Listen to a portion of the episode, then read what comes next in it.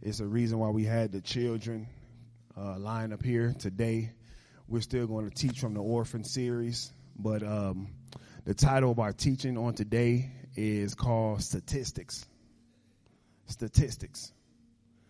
Okay, I'm going to say this. I'll probably say it again several times during this today's teaching. Is that um, you can tell what the generational curse is by looking at the youth. All right, if we peer and look into our youth, we can tell what the generational curse is. Amen. All right, and so on today, we're going to talk about statistics. Now, we're still talking about the orphan spirit. All right, all of our statistics today will deal with the orphan spirit. It will deal with how households are being torn apart because the father is absent. All right. And what we're going to do with that on the day is we're going to parallel what is going on in society with what is going on in the church. All right. We're going to parallel what is going on in society.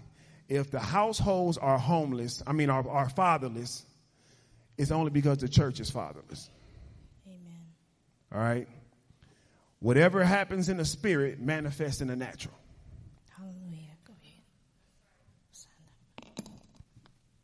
All right? And so we're going to talk from, she go first on. We're going to talk from the title of statistics on today. Uh, now, like I said, we're still dealing with the orphan spirit. All right. The orphan spirit is Satan himself. It is Satan himself. All right. The moment he got kicked out of heaven, he made a conscious decision. He made a conscious effort that I would never, ever, ever allow God's children to be comfortable in a relationship again. All right. So he is constantly, consistently, he would not let up. He's going to always make you feel like you have not done enough. He's going to always make you feel like the Father doesn't love you. He's going to always make you feel like somebody's against you.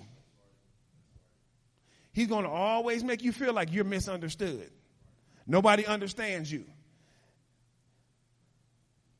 The Father, the Bible says that the Father is not the author of confusion.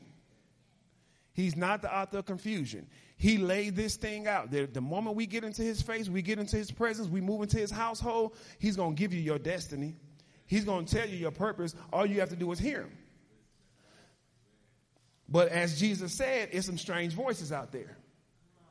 Satan voice is a strange voice, but a lot of times your family is too. Your friends, society, social media. Uh oh, watch this one. Your flesh. See, flesh don't want to say amen. the Bible said that the spirit is willing, but the flesh is weak. Amen. All right, so let us. You look like he already started. well, she was over there talking, having communion with Ola. They over there breaking bread. I'm like, okay, you supposed to go first. All right, well, you know, let me freestyle. Indeed, indeed. All right, so let's begin with a couple things that I want to get out before we dive into the scriptures.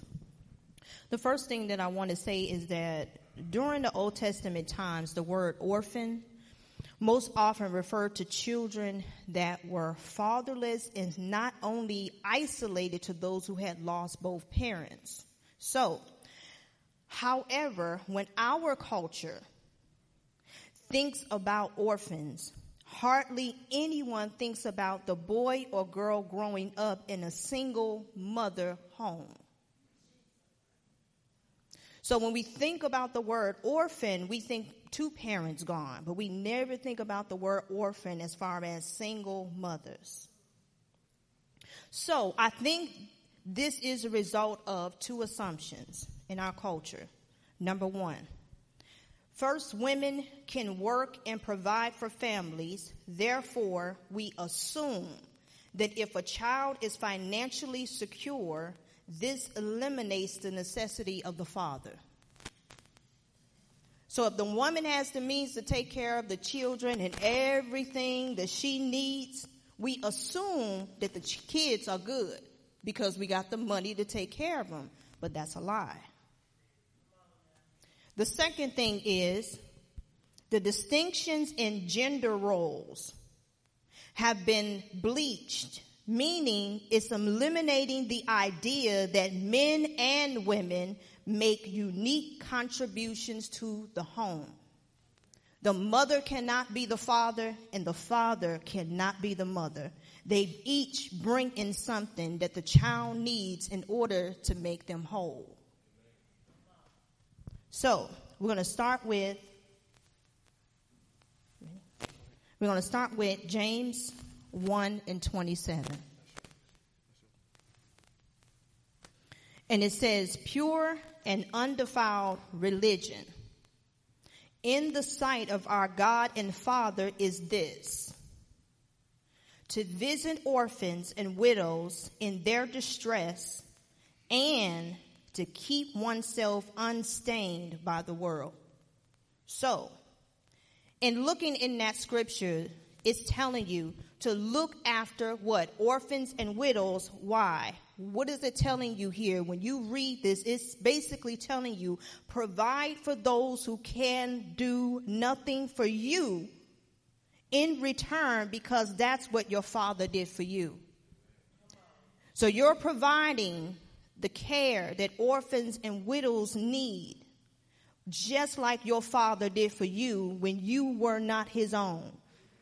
That the, the, the, the prerequisite for him coming and giving his love towards you was not the fact that you were clean and had it all together. So likewise, we provide that same type of nourishment. And this is the purpose of the church. As you notice, it said pure and undefiled religion in the sight of God. So the church is supposed to be set up a certain way in the sight of God. Pure and undefiled religion. Now, religion in the world is really the search for God. That's why we don't claim that we're not searching for God. Christianity is not a religion. We're not looking for God. He lives in us. We're his children. See, that's a whole nother mindset. But pure and undefiled religion is what? it is in the sight of him is to visit the orphans and to deal with the widows, to deal with those who are fatherless, those who are husbandless, which is the condition of the church. Individually, you're fatherless. You need to be reattached, re- reconnected with your heavenly father. As a body, we need a husband, Christ. So pure and undefiled religion is us coming in here focusing on those two areas. Getting you the relationship with the Father, but at the same time, us as a body understanding that we are growing up as one unit to become the bride. I told you in kingdom marriages, it's not like our marriages where we just go out and, ch- and pick and choose based on whatever, whatever. In the kingdom, your father, as a king, he picks your spouse. He picks your spouse from birth. Your spouse is raised to represent the king's name, although she's not a part of the family. He finds a daughter from another family and says, Raise this daughter to represent my name so that when I give my son to her, they both represent my name. We don't do that. We base on your credit score. Oh, Jesus your car, how tall you are, how short you are. Short brothers getting played nowadays. I just need to know. If you light skinned it, dark skinned it, we gotta. Y'all want me to give it back to her? we we base it on things that don't even matter. Is he bad? Is she fine? Get her fine self home, and she don't want to listen. Nothing you got to say. She fine and can't hear you. You get him home. He got, yeah, he got the muscles, he got the money, but he don't respect you. You got to let your father pick your spouse.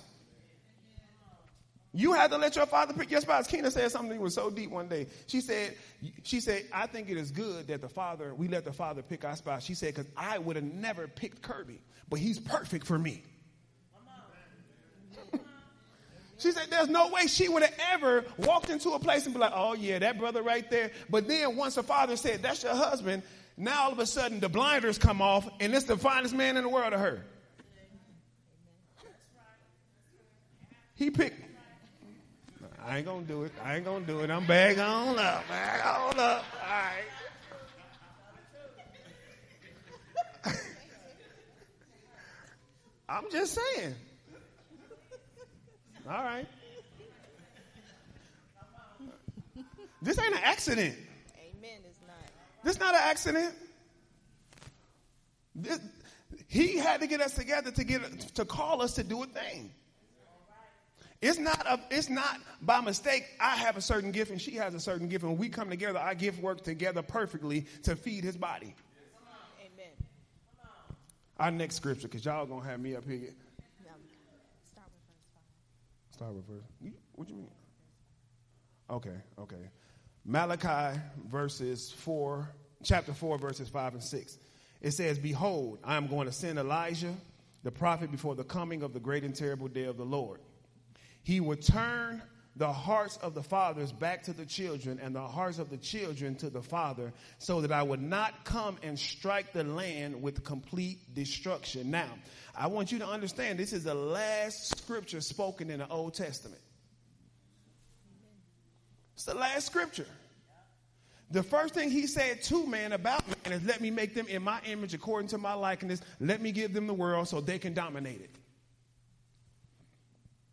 That Adam lost that, so the last scripture from the Old Testament going into the New Testament says we have to reunite this relationship.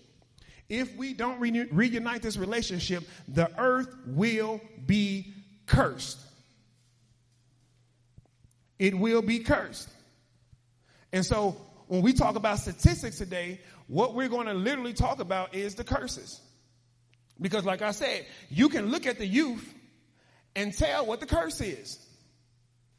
You can look at the youth and you can literally tell this is what's wrong. But watch this. In this family, the curse is removed. Once you enter into the family of God, the curse is now removed. So what we're going to do today is we're going to go through uh, how many statistics do we have? We have 10, 10. statistics, but we have a few scriptures after um, Malachi before we get into that. So, Oh, you added a lot of stuff. didn't you? so to piggyback on what he was saying, amen. To piggyback on what he was saying, when it comes to Malachi 4, 5 through 6, what I'm getting ready to show you is that the gender has not changed. The agenda has not changed, okay? And so therefore we're not going to change the agenda. So the agenda didn't change in the beginning because he wanted children then with Adam and Eve. And the agenda has still not changed that he still wants sons and daughters that are mature in him. So I'm getting ready to show you that ag- agenda has not changed for the home and has not changed for the church. So with Malachi, it said, before the great and terrible day of the Lord comes, God will send the prophet Elijah to turn the hearts of the fathers to their children and the hearts of the children to their fathers. So why is this significant? Because Elijah had the same agenda, but he was a prophet and he could only see what was to come. Okay? So Jesus says this promise that we just read about, this promise was fulfilled in John the Baptist. So we're actually going to go through to Matthew 11, 13 through 15. So you can see that the agenda has not changed. This is not something that we're just making up. So Matthew 11, 13 through 15, 15 says, For all the prophets and the law prophesied until John. Now, why is that the case? Remember I told you, all the prophets and the law could only do was see what was to come. So they did what? They prophesied, just like it says, until John. Why until John? Until John, because John was actually able to do it. They saw it, John did it. And it says, and if you are willing to accept it, John himself, remember what I said, John himself is Elijah who was to come. The one who has ears to hear, let him hear. Let him hear what? The agenda has not changed. So, John called people to repentance to prepare the way, what? For the Son, so that the Son could get you to the Father. This repentance would not only restore the people's relationship to the Father, but also the relationship to one another. So when we restore actual the relationship in the home with the Father and likewise restore the relationship in the church to the Father, then guess what? What, what follows after that? The restoration of everything else that follows. So the angel Gabriel, remember, told Zechariah that his son John would go before the Lord in the spirit and in the power of Elijah. And he quoted this, we'll look at it in Luke 1 and 17. Now, it said that he would do it in the spirit because the same spirit, which was the Holy Spirit, that was influencing Elijah to see was the same spirit that it influenced John to prepare the way. And now that's the same spirit in you that you'll see why this was also your mission. Now it says in the spirit and in the power. In the power because that's the mission. The same spirit meeting the Holy Spirit it's the same job and in the power because it's the same mission. You have the same mission they had, but now you have a greater mission. So Luke 1 17, 1 11 through 17. Now it's a little lengthy, but bear with us because we're showing you that the agenda has not changed. So it says, while Zechariah was in the sanctuary, an angel of the Lord appeared to him standing to the right of the incense altar. Zechariah was shaken and overwhelmed with fear when he saw him. But the angel said, don't be afraid, Zechariah. God has heard your prayer. Your wife, Elizabeth, will give you a son and you are to name him John. Speaking about John the Baptist. You will have great joy and gladness and many will rejoice at his birth for he will be great in the eyes of the Lord. He must never touch wine or other alcoholic drinks. He will be filled with the Holy Spirit even before his birth. And he will turn away Israelites to the Lord their God. He will be a man with what? The spirit and power of Elijah. He will prepare the people for the coming of the Lord, he will turn the hearts of the fathers to their children, and he will cause those who are rebellious to accept the wisdom of the godly. Now that was spoken over him before his birth. So God's messengers and children are responsible for the same restoring of relationships, both the relationships between people and the relationship of the Father and those in between. So, we'll look at proof and then I'll turn it over to you. 2 Corinthians 5 18 through 19. And it says, And God has made all things new and reconciled us to himself and given us the ministry of reconciling others to God. In other words, it was through the anointed one, being Christ, that God has shepherding, was shepherding the world, not even keeping records of their transgression. And he has what? Entrusted to us the ministry of opening the door of reconciliation to God. It's, the, the mission has not changed. Elijah saw it. John prepared the way And now we have that same ministry to open the door to allow the restoration of the father towards the children. And it's kind of crazy because that's the reason why, one of the reasons why Jesus was so upset at the Sadducees and the Pharisees. He said, look, you don't enter into the kingdom and then you don't allow other people to enter in either. Letting them know you don't have a relationship because if you did have a relationship with the Father, you would know that He sent me because you would, the words that I speak, you would know that it comes from my Father. But because you can't hear, you can't see, you can't allow nobody else to enter in as well. Which leads us to our first stat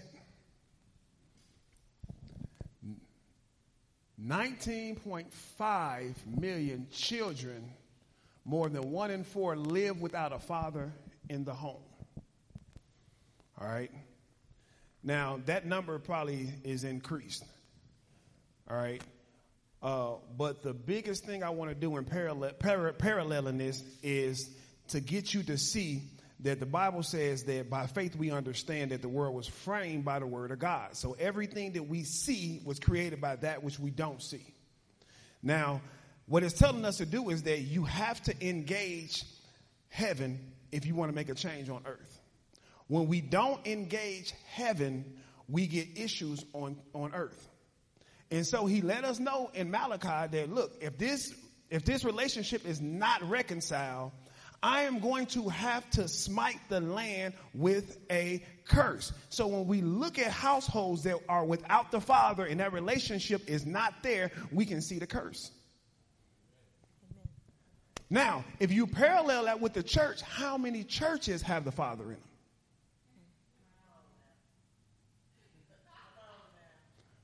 It's a lot of churches. How many churches have the Father in it? And what we want to do, what I want to do, because I started, I'm going to start the fight. All right? If y'all want to jump in with me, y'all can. But what I want to do is, I'm going to put pressure on the church. Amen. Because it's, it's sad when people are showing up, and the only agenda in Scripture is to get the Father, and they're not getting the Father.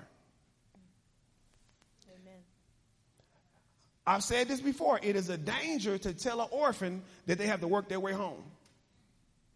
Okay? It's dangerous to show up to a ministry and they can't give you the father. Show up to a ministry and they can't remove the orphan. So what are we doing there?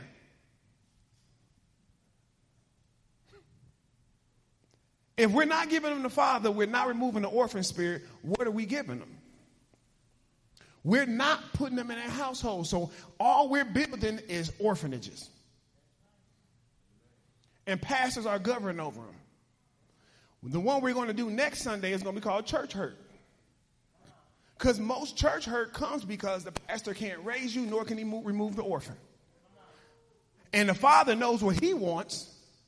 So when he sends them somewhere where they can get it, they get mad, and the whole con- the pastor and the whole congregation cut you off. But that's not what we're talking about today. Stat two. Amen. Amen. So stat number two. The removal of the father in the home increases the risk of poverty. And so how that translates over to the church is that the removal of the father in the church creates children of God who don't rely on their father to supply all their needs and works by self effort to get everything and the provision is from the relationship plus he gives you a system to live off of. So when the father is removed out of the church, you guess what? You start working to obtain yourself. You don't seek out your destiny. You don't seek out your purpose. You don't seek out the scripture where it literally says he gives you the power to gain wealth. You don't seek out any of those things because those things have to be, there's a lot of stuff that we will teach here that has to be activated in you. That's why faith comes by hearing and hearing by the word of God. Because as you hear it, your, not only does your faith increase, but it activates something in you that you're supposed to receive in regards to your inheritance. So you begin to live off what? That system. And it's so crazy because if you think about it, the world always wants to give you what they think that you're worth. whether that be $50,000, $60,000, $70,000. And the thing about it is, if you think about it, they're not even using all of you. They're just using you to actually do something specific for their corporation. But to be honest with you, all of your gifts are not even being used. So how in the world are you worth just $60,000? But when you begin to literally work for yourself, you know all that has been entrusted in you. He, that's what the Father said. Acknowledge every good thing that is in you. There is several good things in you, but you have to acknowledge that in order to activate that. And guess what? Then it comes from what? You're getting several streams of income from several different places because you're using all the gifts that he has given unto you. Therefore, no man in this world can actually tell you what you're worth. So you're really lowballing yourself when you go work for another person. That's a stair stepper, okay? You you can you can get a job, but that job should be to establish the kingdom where you are and to use that money as a seed to start your harvest. That's it. You know, that we don't, this is not our, we're not here, okay, to work 30 years for you. If you sign up, if, if you did this, I apologize. All right, I apologize beforehand. Because if for you to get a job and have a plan to work for somebody else for 30 years, you had to abandon your vision. You can't tell me the Father put you on earth and said, I want you to work for them for 30 years, retire, and get a gold watch. Social Security, which after you retire, now you now you working at Walmart. because the money doesn't add up. And I'm thinking about even like even in just looking at I was having a conversation about, you know, even about the election stuff, and I'm not going to get into that. We're gonna, we'll talk about that uh, another time. But the government can never stop you from getting what the Father wants you to have. Okay? The, fa- the government can't stop you from getting your destiny. We don't need the government to make a place for us. If you're missing your destiny, it's because you're not connected. And like, like Dr. Hardy was saying, he gave us a system of giving. Watch this. Giving should be a stream of income for you. It should be a stream of income. You should keep money on you to give away because you constantly plant harvest and you know this going to come back. Why? Because the word said, shall be given unto you. Good measure, pressed down, shaken together, running over shall other men give into your bosom. That should be a stream of income for you. You should keep cash on you just to when you see somebody to give it away. Amen. Amen. So stat number three. Two. Two? Three, three. Where we at three? We're at three. Stat number three. The removal of the father in the home. Basically, it, when you remove the father from the home, you are two times at a greater risk of infant mortality you are two times at a greater risk of in, infant mortality. So how does that look like for the church? So when you remove the father in the church, it creates the same thing in regards to infant mortality. It creates what? The orphan spirit. It creates children with no vision and no room for sonship to be taught so children have the, the grace to grow into full, mature sons and daughters of God. It's literally infant death. Yeah, because because this is this is it right here. We removed the father from the church, and now when the pastor stands up, he's just looking at service servants. He's just looking at servants. If I'm not here to raise you, I'm here to use you to build my ministry.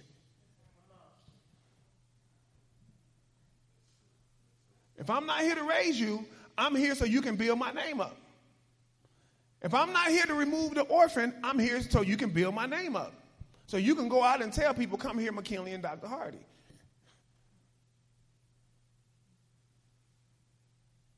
All right, let that marinate. And also in regards to, in regards to infant mortality, what does that mean? Destinies are killed. Visions are killed. Stuff that God is trying to birth out of you, that's killed.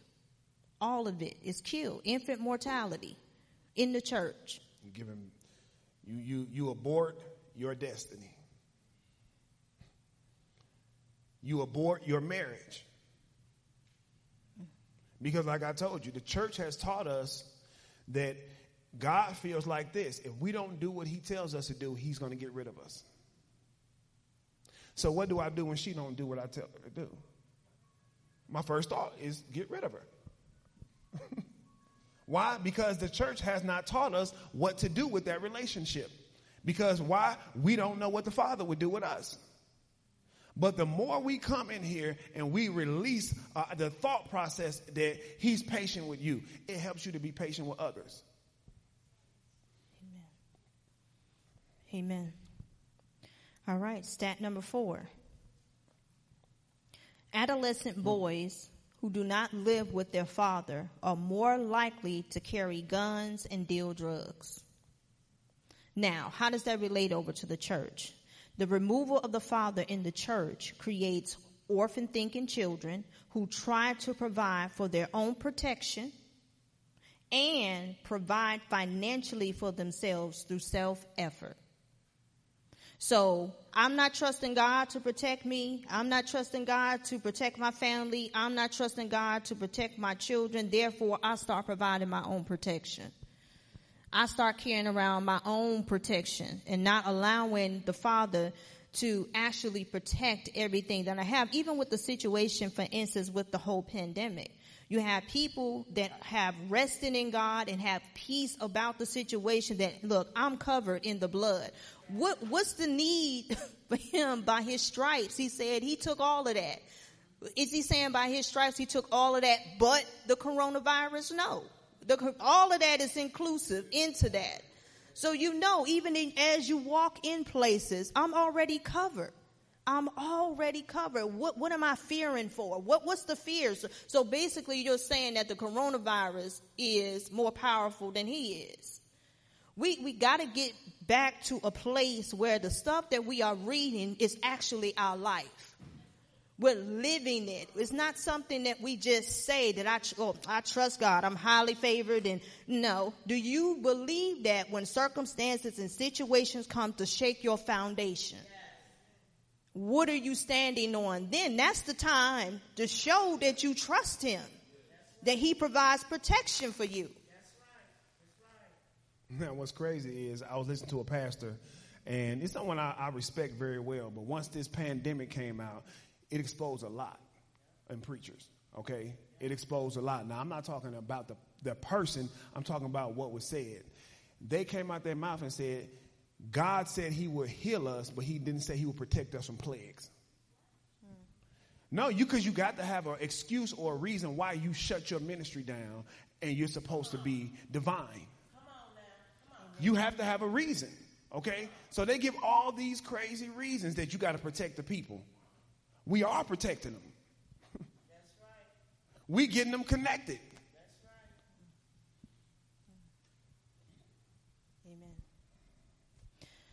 Amen. Amen. Stat number five. Fathers who are involved in the home reduce parental stress on the mother. Come on, ladies, say amen. when the Father is revealed, it helps the children of God to number one, digest the word better. And as a result, the word, the church, and the spirit begins to parent you. So when fathers are involved in the home, it reduces stress on the mother because I don't have to play two roles. I don't have to be the father and the mother. You causing the child confusion. So because what he's supposed to be getting from you is that nurturing side of you, from as far as the mother is concerned, that uplifting side. The, what the mother does for children is they actually give them the actual, the self-esteem that they need. The father gives the validation of who you are. This is who you are. And that's why we got a lot of teen girls searching for counterfeit love as validation because their father was not in the home. So now I got to search out to other other boys in order for them for just for them to say oh you looking good what that that's melting me right there but if you had a father telling you that you're pretty you're beautiful you're enough then when a boy comes and says that that's like that's nothing my daddy told me that already I already knew that. I already knew that. Somebody's already hugged me and told me I was beautiful, so I hear what you're saying, but I've already been told that. That ain't nothing new. Matter of fact, I ain't gonna start with mine. She, I know. she should. I know. I mean, I ain't trying to be rude, but they, I'm, you beautiful, young lady. Yes, I know. Thank you. Whatever. So that doesn't become a stronghold for her. That now she's led away and led astray by someone who's what? That's, that's what she was supposed to receive in her household. And, and I want to piggyback on what she was saying. She said, when the Father is revealed, it helps the children of God to digest the word better. Because we teach the Father in this ministry, it, it provokes you to want to read the word. If I teach you legalism, you don't want to keep finding stuff I don't, I shouldn't be doing this, I shouldn't be doing that. All right? And it enables that when you come to church, okay, you're able to hear better. When you read the word, like I told you, when you read the word, you should read the word as if you are in the Father's household. That helps you to digest it better. It is hard to digest the word when it's legalistic. When we're not telling you what who you are. You know how many scriptures in the Bible that tell you who you are? There's a lot of scriptures in the Bible that tell you who you are in Christ, but, but the church have never heard it. Hmm. It's too many of these. We'd be doing this all day. so we just chose 10 because these statistics are, they, I mean, they're crazy. Go ahead, you can. I also wanted to point out what statistic number five before we move on to number six is that when it says that the father, also when it says when the fathers who are involved in the home reduce parental stress on the mother, and kind of how that looks also spiritually is that when the Father is introduced and revealed in the church, it allows the Holy Spirit to do its job easy. It's easy for the Holy Spirit to do its job to what? To lead, guide, teach, and you to all what? To all truth. So it's an easy job, but when the Father is not introduced and the Holy Spirit is trying to do what, for instance, get you to um, become an entrepreneur, that's hard it's hard. You hear, but you're like, mm, it's a thought. The Holy Spirit's trying to influence you. Come on, you can do this. But when you know that you are a child of God, when you know that all your needs are supplied for, when you know your Father has your back, then it becomes easy for the Holy Spirit to do its job, what? To raise you. It's less stressful. Amen. Which is kind of, we're going to kind of the, uh, a similar stat in stat six. It says children who live with their father do better in school. The reason why is because raising kids are about two things environment and example.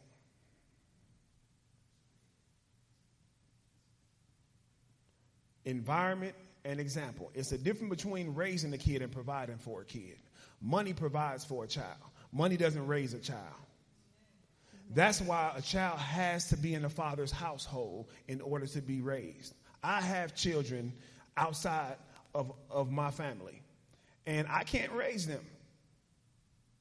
I have a daughter that she's 14 years old, and I can't raise her. She comes to visit me every summer, and the battle that we have is that she's in a different household now. Different rules, different regulations. We handle ourselves totally different, but she's here for me for, for a month. I can't re raise her. So, what I have to do is, is just allow her to do certain things, but correct her. But I can't treat her as if you should be doing this. And, I, and, and sometimes it causes conflict in the house because my children like, well, you will get us for that. I know. That's because I'm raising you. This is instilled in you. You hear my voice every day. You see my face every day. She doesn't. So if, if I did that when she came into town, it'd be abuse. And so the only way the Father can raise us is if we are in his household. But most people don't want to come to his household because they think the church is a slave ship.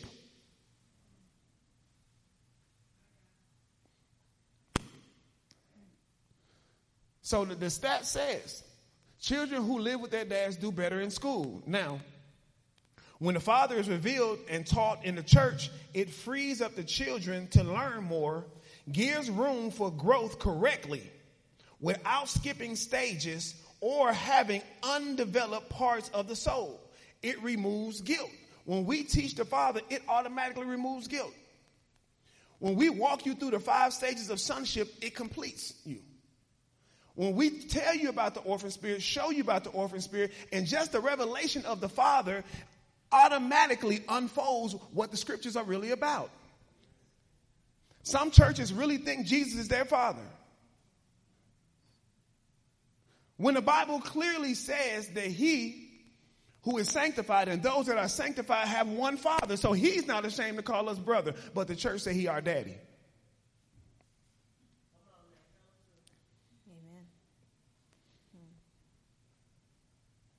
So it's difficult for you to learn even in the church when the Father's not introduced to you.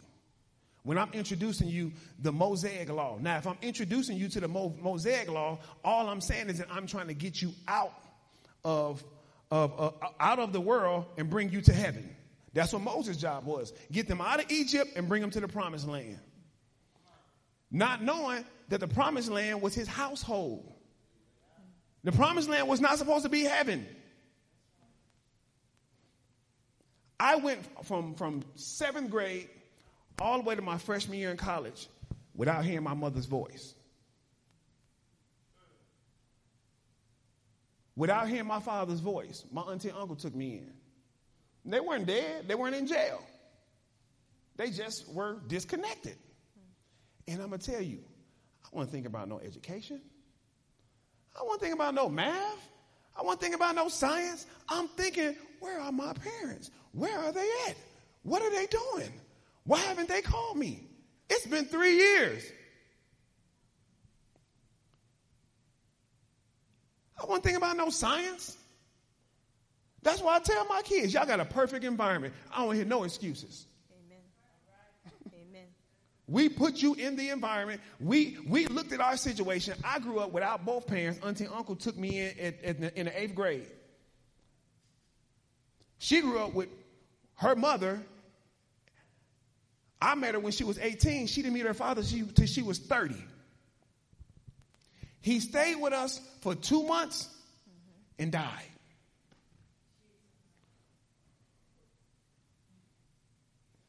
When your father is not there, it, what, what happens is it's a part of your soul that goes undeveloped. That's why, as men, when we get into marriage, we always hit a wall when father wasn't there to show us, okay, this is what you should do. A two parent household is supposed to show you, son, this is how you treat a woman. This is how you respond to a woman. This is how you talk to a woman. The, the woman is supposed to show the daughter, this is how you talk to a man. This is how you deal with a husband. When one of those are missing, mm-hmm. they, they want the relationship, but they're not equipped. Amen. He was touching on exactly where I was going yeah. too. you ain't the only one prophetic. Amen. it was the, having the, the undeveloped parts of your soul. So just on a personal level, just like he was saying, me being in a single mother household raised by a single mother, she did everything that she possibly could for me, and I honor her for that. But at the same time, I realized she didn't equip me to be a wife. She was a great mother. So she, she gave me some skills uh, as being a mother. But how, what I'm basically trying to say is that when you are a parent and you are married, you car- you're carrying two roles. You are a wife and you are a mother. So when you're raised in a household, you're supposed to be getting that from your parents. How to be a wife, how to be a mother. So like I said, she was a great mother. So those skills in me, the mothering part in me is, is good. It's there. But the wife part was insufficient. I had nothing. And so what ended up happening is that because, for instance, the number one thing when we do marriage counseling, the problem that they always come up with, they say is communication. That's always number one on the list when, when we talk to people. Always. 100%. Always be like, what are you here for today? Oh, I just feel like, you know, we just don't communicate. we don't communicate. You know, we just don't understand one another. And so I'm saying that is that that skill that I was supposed to get as a wife, that communication piece, how to communicate with a man, how to communicate with my husband was not there. It was an undeveloped part of my soul. It was underdeveloped. So what ended up happening is that anytime I would ever see my mother actually interact with a man, she was always arguing with him pulling knives out on them, all kind of stuff. My mama, she was holy, but you mess with her, she gonna pull a knife out on you. she can't be both now. Come on, sister. I'm serious. You get up, I'm telling you, like clockwork. Get up, exercise, pray, 3 a.m. in the morning, uh, read the word. But like I say, if you mess with her, it, it's, it's all over with. So what ended up happening, I ended up getting those communication skills. So when he wanted to love me, what did I do? no, no. She didn't pull a knife. right? That's never happened. I will attest to that, all right? I'm, I ain't pulled no I knives now. I got it back. now, y'all, y'all was on point now. Y'all wasn't wrong for what saying it, but she didn't put no knife on me. Right? Nah, nah. I omitted that part, you know. Like, no, nah, I ain't gonna pull no knife on nobody, but my tongue became a knife. Amen. Okay. Look, yeah. Tell her the tape. I'm tall today. With with high heels on. Tell her to take. I'm six 6'2", she 4 foot 11. Amen. Five. I'm just saying, tell her to take. And she talked to me like I'm 4'11", and she's six 6'2". I'm like... Amen. Amen. So... So, so, so this is what I told her. One day she was barking, and I looked at him like, okay. And she was just nah, you know, you know how you know how it works. Come on, y'all know how y'all. I ain't got the rhythm for it. All right, see, yeah, Terry, right? And you know what I told her? She was barking loud. I said, "Why don't you pray like that?" Right. Mess me up mess me up. And so that person y'all see walking across this stage, praying, because she had a husband that watered her with the word. Amen. Amen. So yeah, so now I use that in prayer, that tenacity in prayer. But Don't bring woo. it to me. Bring it to God. I ain't messing with that right there. Amen. so back to what I was saying is that I begin to use my tongue as a, as a knife to cut him. But it was the Father who actually gave me the revelation of what was happening to me because I wasn't allowing him to love me and all he wanted to do was love me. Mm-hmm. But that was so unfamiliar to me because I've never seen it before. I've never seen a man and a woman love one another. I always seen them arguing. And so when he just wanted to love me, I'm like, that's not familiar. So I literally would sabotage, I would try to sabotage the relationship just so I can go back into a comfort zone even though it was dysfunctional, but it was my comfort. It was my comfort. And so the father had to reveal to me, let him love you. You're, you're the one who's sabotaging a relationship. It's not him. You're doing it on purpose because his love is unfamiliar to you. Now, I ain't messing with that. I'm not messing with y'all. I'm gonna give you all the stuff afterwards. Seven, seven, seven, All right. Oh, no, that was six. No, that wasn't either one. That was some stuff she came off the hip with right there. Oh, it was number six. It was part of number six. Okay. Mm-hmm. Now, y'all heard everything she just said? Y'all my witnesses in case we have to go to marriage counseling. All right? Y'all heard what she said. I was trying to love her, and she wouldn't let me. Oh, now y'all quiet. No amen, no nothing. See, this is stuff I'll be talking about right here. but you know what? It's a. I will tell you this. It's a process. Yes, it is. It's a process because I still sometimes try to revert back.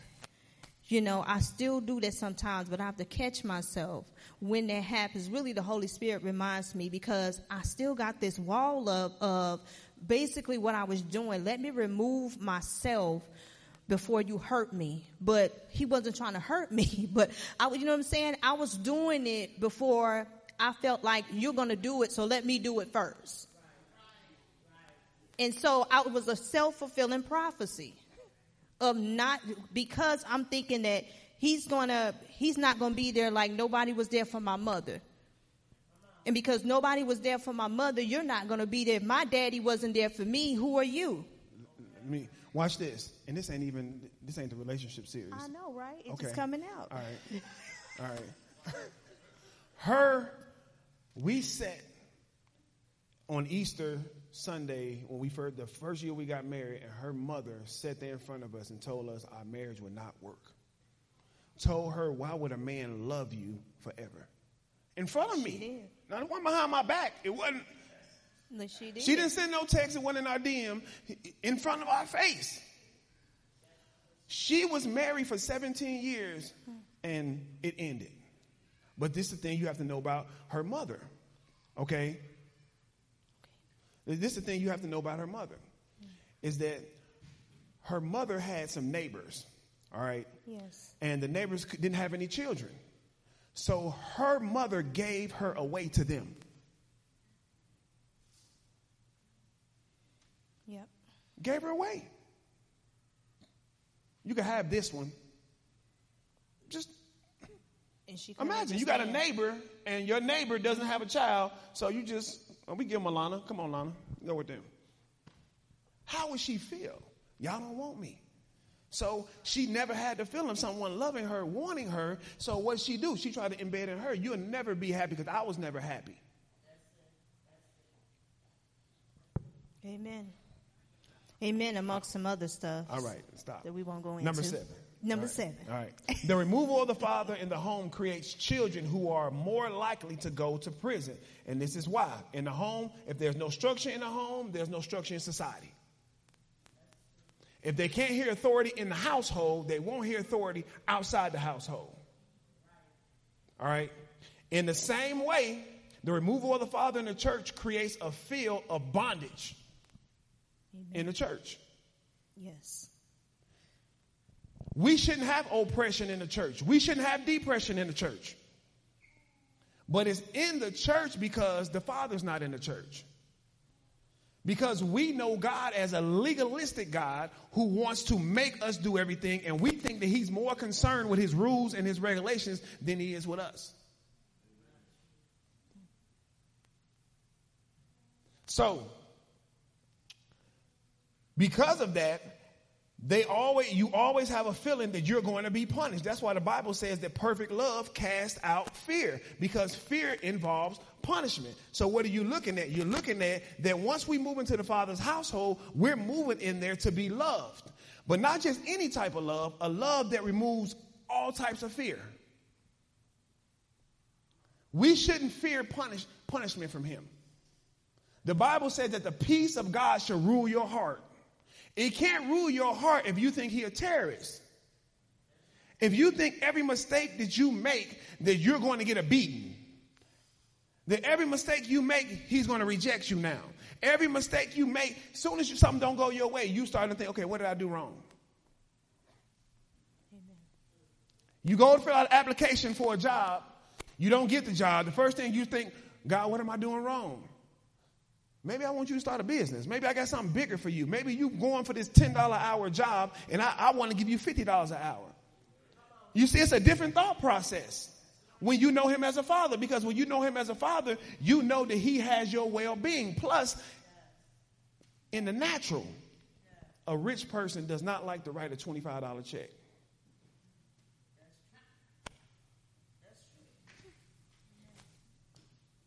So, in the spirit, that's why I tell you somebody give you $20, that's not a blessing. That's a pity.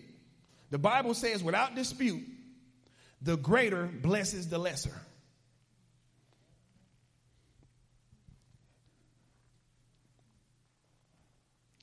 Stat verse number eight. The removal of the father in a home means that the child is more likely to commit a crime. Now, removal of the father in the church creates legalistic children who always walk around on eggshells. You are not supposed to live this life trying not to sin. In 2010, I told God, look, you have to kill me because I'm not doing this no more. I was a part of an apostolic denomination. Everything was wrong. Short sleeves, wrong. She couldn't wear earrings, couldn't wear makeup. That right there, that's a sinner in, in their eyes. This is a complete sinner. This person would not see heaven.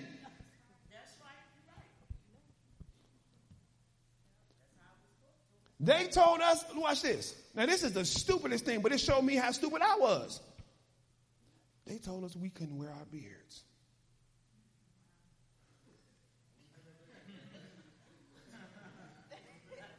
We couldn't wear our beards. We couldn't wear short sleeves. Come on. This right here would make women lust because they're looking at my arms. So you can't do that, brother, because you're making them lust. Y'all listening?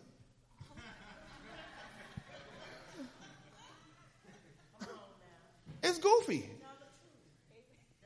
So I told, I'm like, look, I, I can't do this. You're going to have to kill me. I quit. And that's when he introduced me to Myles Munroe and the kingdom. And after that, I, once I found what the life looked like, I went full force. But you can't live this life walking on eggshells, trying not to make a mistake. Like I told you, when he found you, you like 100% sinner.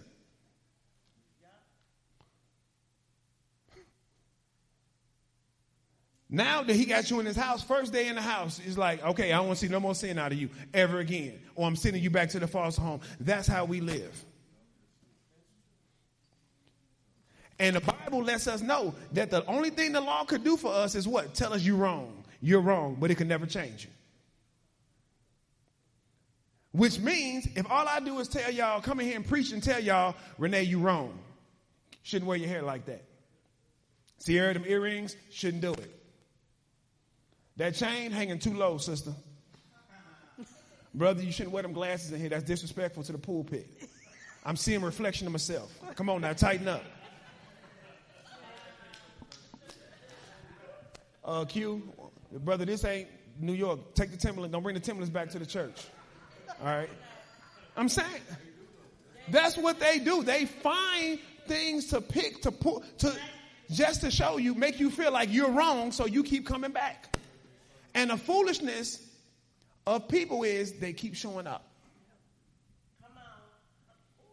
They keep showing up. Because somehow they've convinced them that if you don't show up so I can tell you that you're wrong, God is not going to approve of you. But long as you sit here in this bondage, He's for you.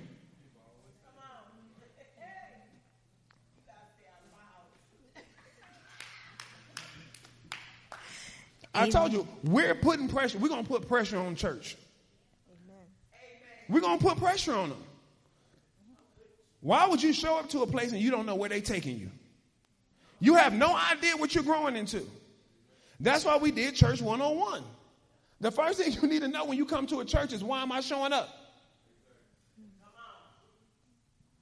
All right. Y'all religious.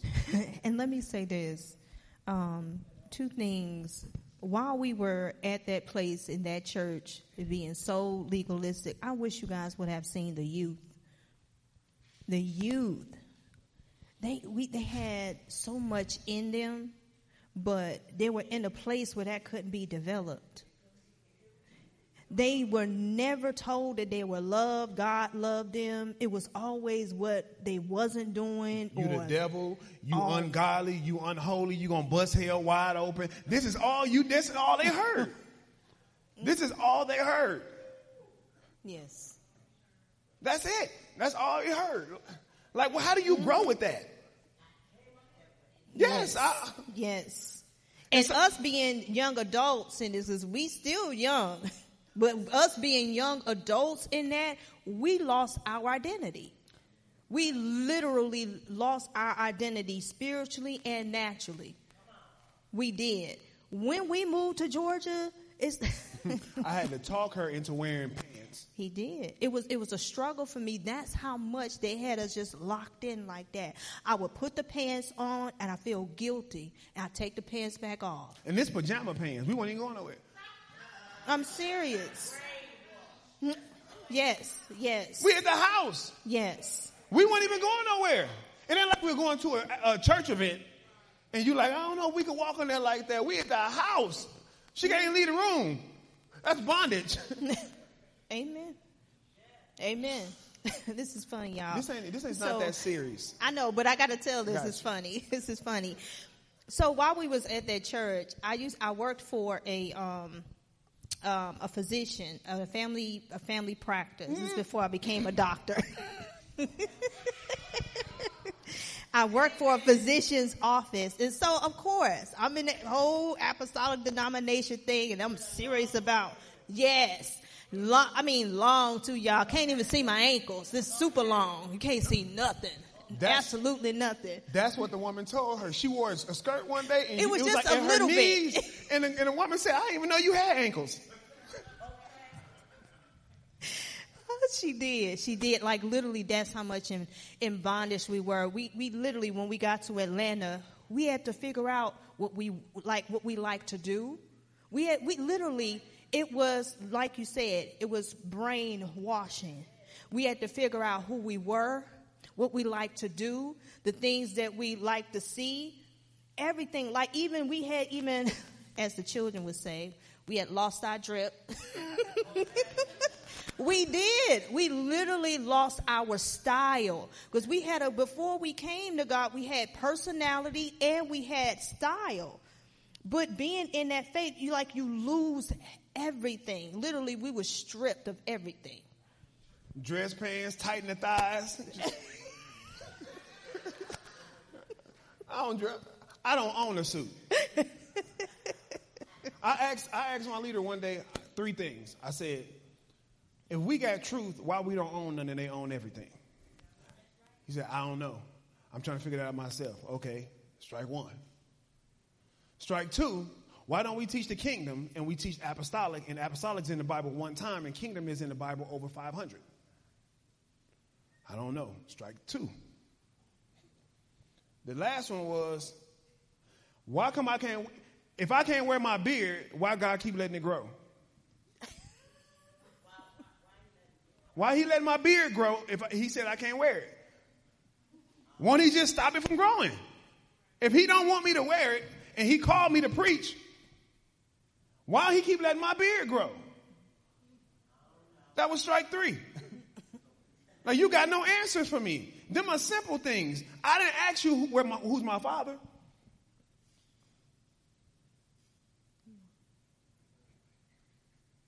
These are simple things, simple questions. This is the issue. People are not even asking their leader, why don't we teach sonship here? Why aren't you removing the orphan?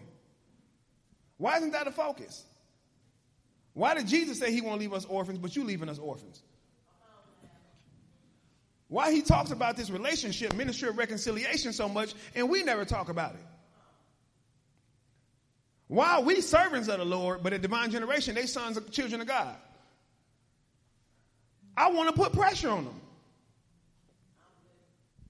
Amen. because people are not growing up. They're not growing up. They're growing into Pharisees.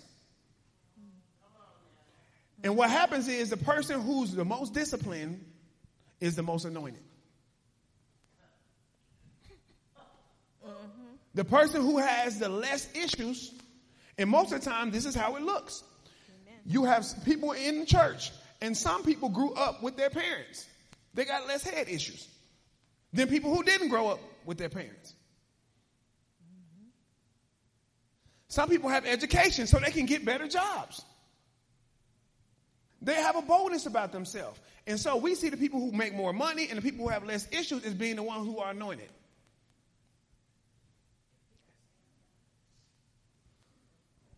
I'm in all our house. We, I'm in the church, period. Amen. You can't tell me the Father's pleased with the church. You can't tell me he sent his son to die for this. You, no, well, no, I want to get mine. Like I told you, we were told, like, look, when you die and go to heaven, you're gonna be standing in line, and God gonna have a list of stuff and say, you, okay, let me see what you did for me while you was on earth. Ah, you didn't do enough. Send you to hell. Had us doing chicken dinners and everything. I'm serious. Yep. See who can get the most? We were in bondage, y'all. When I tell you, I got beef with religion. Y'all, I know, y'all might not understand. I got a serious beef with religion because I know what it did to me. I was mad at the Father when I got here. I'm like, why would you send me through this? Because you need to see, because you need to see that the church is not up against sinners, but religion. Jesus had no problem with sinners. It was with the Pharisees, it was with the Sadducees, it was with the scribes. We fighting sinners. We fighting the commodity. The icon, the ones he died to bring to the family, is the very ones we running away because we're talking about what they're doing wrong.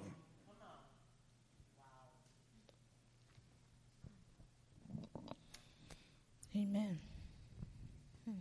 You start that one. Number 10.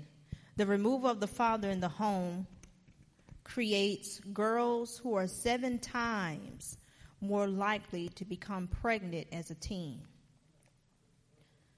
So, how that relates is that the removal of the father in the church creates sexual immorality and immaturity. Underdeveloped churches developing underdeveloped churches, and children having children naturally, which translate over to the blind leading the blind. And so we're not raising children nowadays, we're actually growing up with them. We're growing up with kids because nobody raised us. So I'm like 42, finally like, okay, hey, I'm a dad. no, seriously, because when you when look, you don't just magically become a father. You don't magically become a wife, a mother. This stuff takes, you have to have the right information presented to your soul. This is a learned behavior. This is not something that, because I have a child, now I'm a father. No. because I can give birth to a child, I'm a mother. My sister, my oldest sister, had her first child when she was 14. Now, when she had the child, both of my parents had abandoned her. She's living in a project by herself at the age 14. By herself.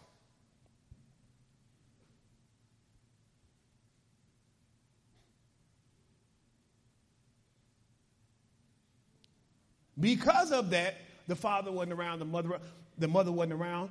My oldest sister was raped at gunpoint. She was kidnapped, took in from Chicago to Mississippi, put in a tub. They froze the stitching cord and beat her. I can't even have a conversation with her.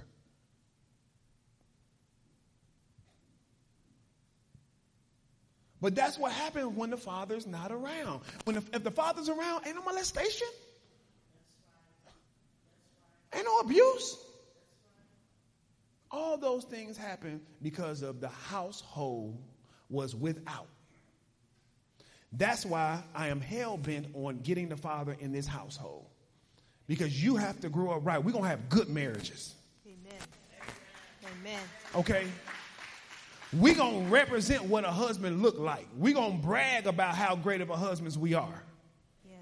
You're going to brag about how great of a wife you are, how great of a mother. We're going to brag about those things. Those are bragging points, but you don't hear people brag about that. I'm a great husband. I know it. Because I put the intention into it. I do it on purpose. It's intentional. You have to be intentional about being a good mother. Even being a good child, you have to be intentional about that. Not them to us, but even us to him. You have to be intentional.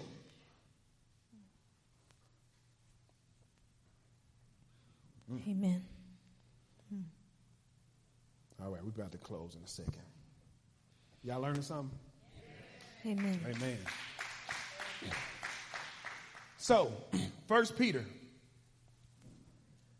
4 and 17. It says, For it is time for judgment to begin with the household of God.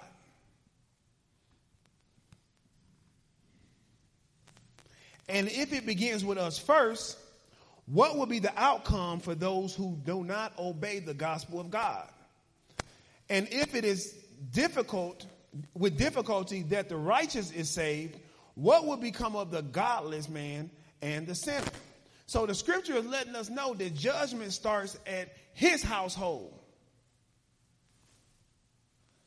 So if there are going to be good marriages, it starts here. Amen. It's not out there because it's not in here. The judgment starts here. It starts in his household. It starts with us.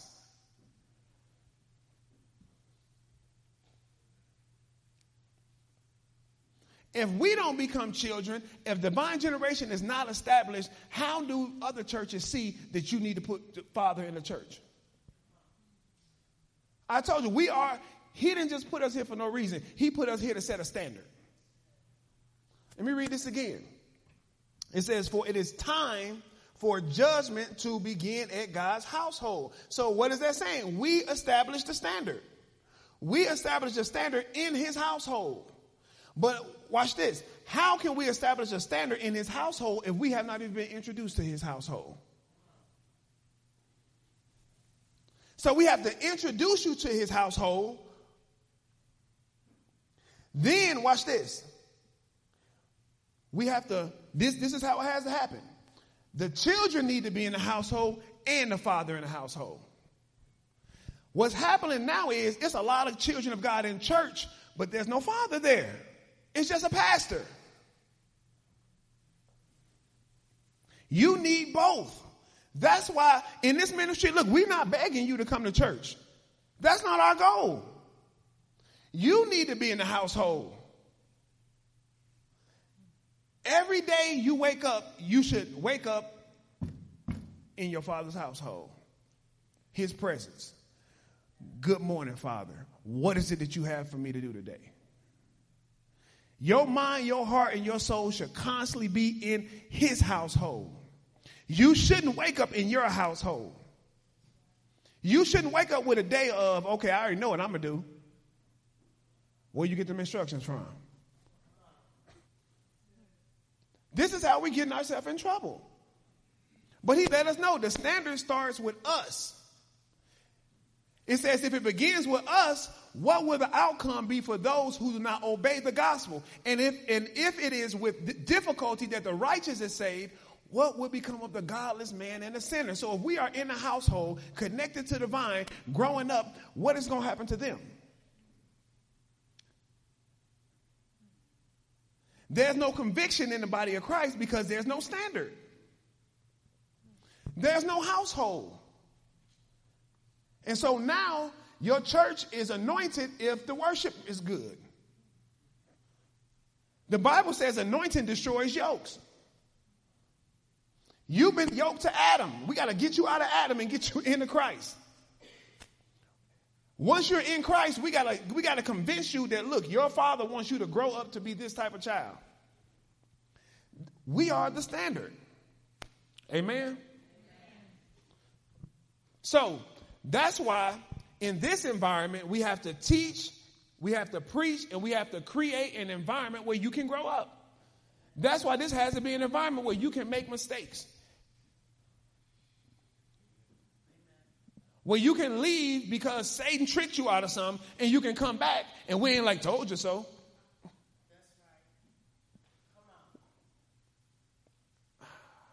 I'm about to go into next week's teaching. Before you uh, move on, I wanted to say just to kind of um, show you how things take root in your household and how it actually translate over into the church. Um, when and a lot of us can contest to this that when we were growing up, we had the type of parents that said, "Don't ask no questions because I told you to do it," or, or mm-hmm. don't correct me. Yes. You don't correct no adult. What if you wrong? So they raise mm-hmm. children that says, "You don't correct me." Yes. Which which which means that we raise pride. They raise prideful kids, prideful children. I got a whole family full of my men who, my, uh, of men in my family who think the same way. You can't tell no man what to do. What you mean you can't tell no man what to do? How is this? How is it? How does this work? Every man in our family just do what they want to do. Nobody thinking about the family. I had one the in my family screaming at me because I demand a standard. You ain't the barometer of what a man is. Well, who is? Somebody got to be. If there's a family, if there's a household, somebody has to be the barometer of what a man looks like, of what a man sounds like, of what a woman looks like, of what a woman sounds like. If it's a household, if it's not, if it's not a barometer there of a husband, a wife, and parents, it's not a household.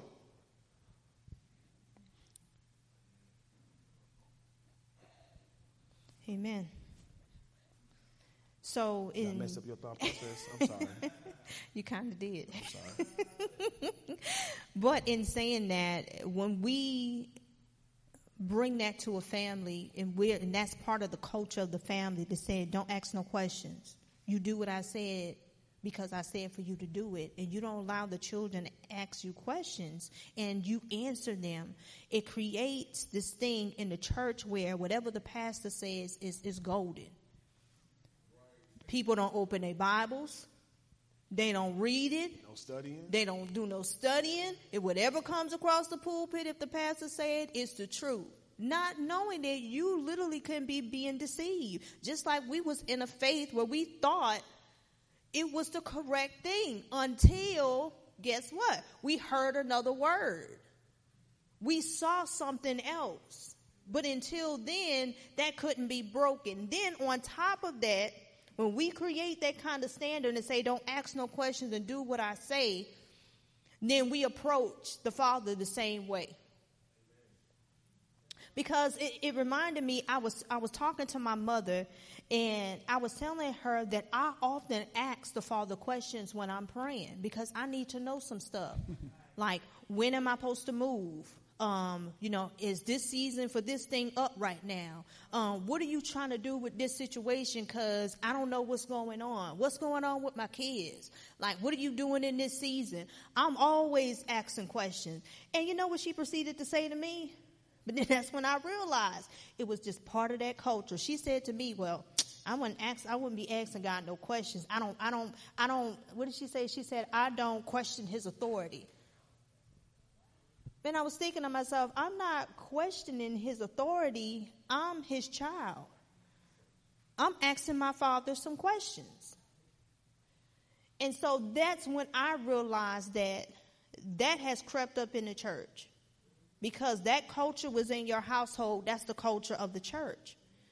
But the thing about it is, we think about Moses and Abraham and all of them that were not his children, and they contended with God. It's, uh, you know what? If I find five faithful, five faithful people, will you not destroy Sodom and Gomorrah? And he's like, yeah. Then he come back like, wait, wait a minute. I may not find five. What about if I find two or three or one? And, but he had already decided what he was going to do. But this was a servant contesting with him, interceding. And it's like, so if I'm his child, then why can't I contest some things? Why can't I intercede for some things? I know you showed me, Father, that this person may get into a car accident, but I'm praying that you will protect them. I'm praying that this would not happen to them. I don't know what they did, but Father, restore them. Send somebody. Let them have a, a, a, miracle, a sign, a wonder, an experience with you. But why cannot we do that too? So, just letting you know that a lot of cultural things that you have in your family, it seeps in through your relationship with the Father.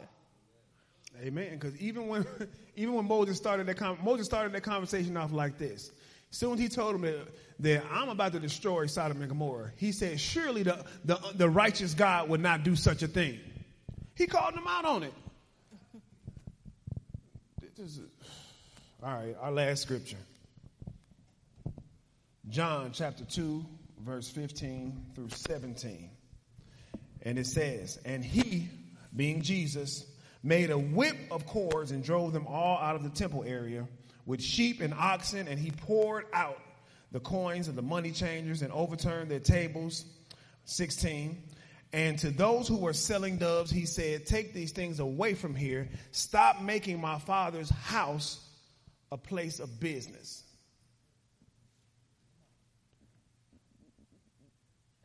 Stop just collecting tithes and offering.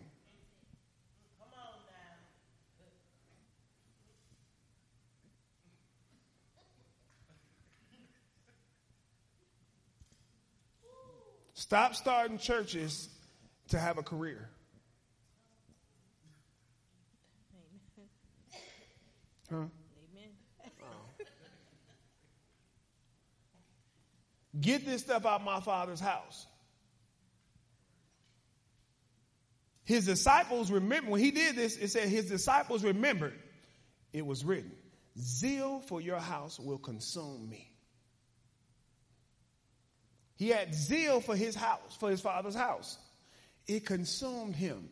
Now, that can't happen if you're not in his household. He sent the son because, like I told you, the law of harvest states that whatever you sow, you're going to harvest. Whatever you plant, you're going to harvest. He sent his son because he wanted children. He wanted children.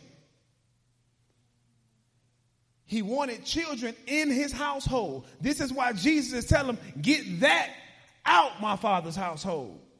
Get those sacrifices. That's over. Get this out my, my, my, my father's household.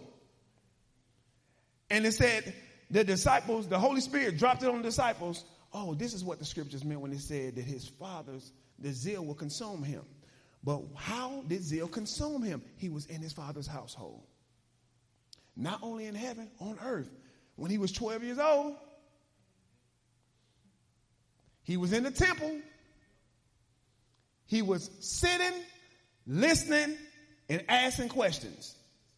His mother came to him and said, Why have you abandoned us to come back here? Did you not know I must be about my father's business? We have to be about our father's business. If not, those statistics will continue. He has called us to change the statistics.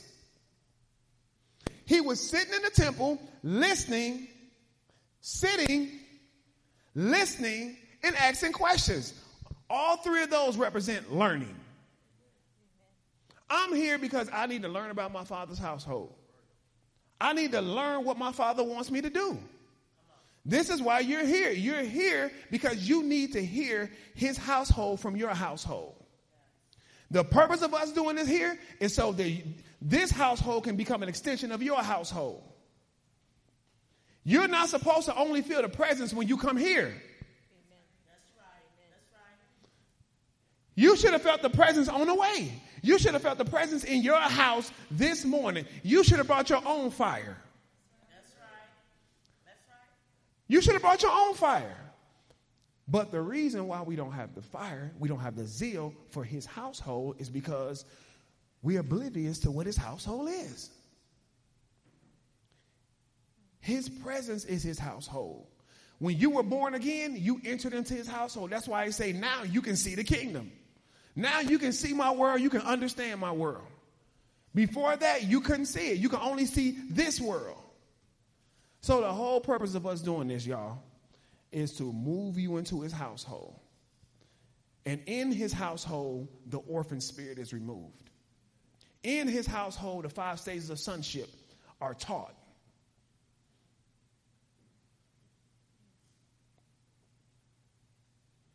I think about my children sometimes. I look at them at their age and I think, like, I was 12 years old when my parents walked out.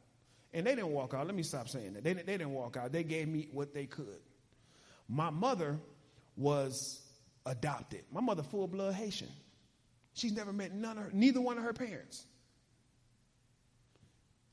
She's 62 years old. Can you imagine living on this earth 62 years old and you don't know your mother or your father? You have no family. You don't know anyone who looks like you. Anyone who has your last name. You don't know you know no one with your bloodline.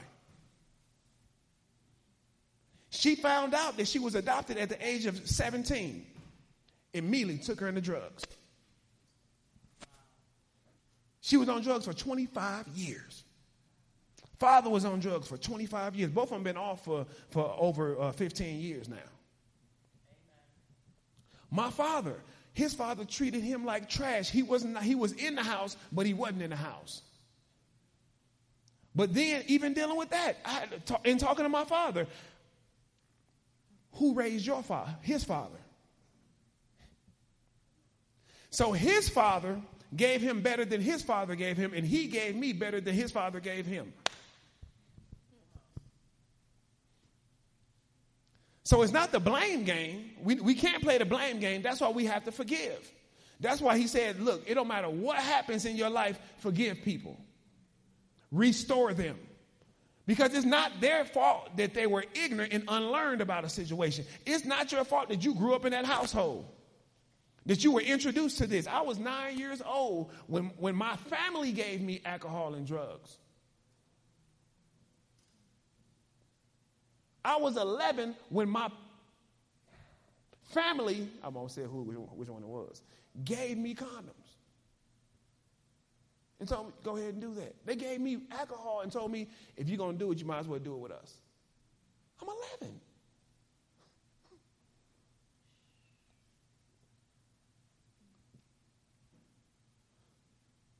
Satan didn't want me standing here teaching this.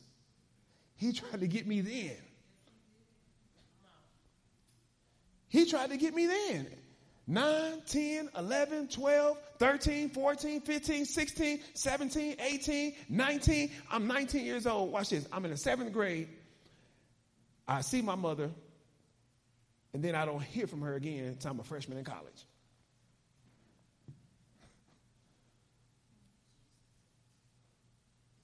That's Satan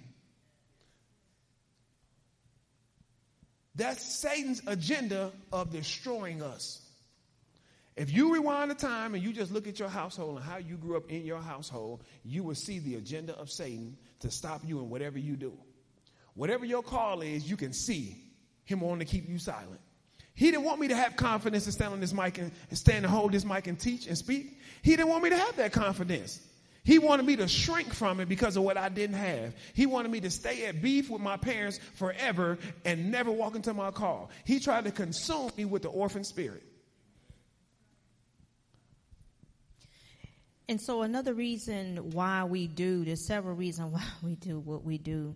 But one of the reasons, one of many reasons why we do what we do is that we recognize that depending on whether it was a male figure in your home or your own father. Depending on your relationship to that male figure or your father, you relate to the father the same way. And it's difficult to pull people out of that and get them to see who the father is to them when you, when you didn't have a great father or you had no father at all. It's hard. Because I remember this one time, um, when we were at Lionheart Church in when we were going to Lionheart Church, I was actually in the um, with Tracy in the ministry room helping people receive the Holy Spirit and speaking in tongues. And I remember there was this girl in there and it was it was just hard for her to get get tongues. And so while while I'm just praying under my tongue, uh, praying under my breath in tongues, I'm asking the Holy Spirit, like, why why is this seem so hard? It seems like there's a wall here. I can't get through. And usually this is real easy. And so we stopped what we was doing, and I was just straight up with her. I say, I said to her, "What's preventing you from receiving when I've already told you that this is a gift and you don't have to work for it?" I said, What's preventing you from receiving it? Tell me how your relationship was with your father. And so she began to tell me how she was touched, molested. And so I literally, we, I, we, I literally had to go in almost like a counseling session with her to help her. And she just broke down in tears. And then when that happened, she was able to receive. So there was this, this relationship that she had created in her own mind that because my father violated me, there would be no way that I can look to God as my, as, as a father to me because the picture that has been betrayed of a father has been tainted. So it's hard to bring that wall down and allow him to enter in when your natural father didn't do you justice. Amen. So we're going to stop right there. What we're going to do is, um, what we're going to do is, uh, we're just going to pray for a second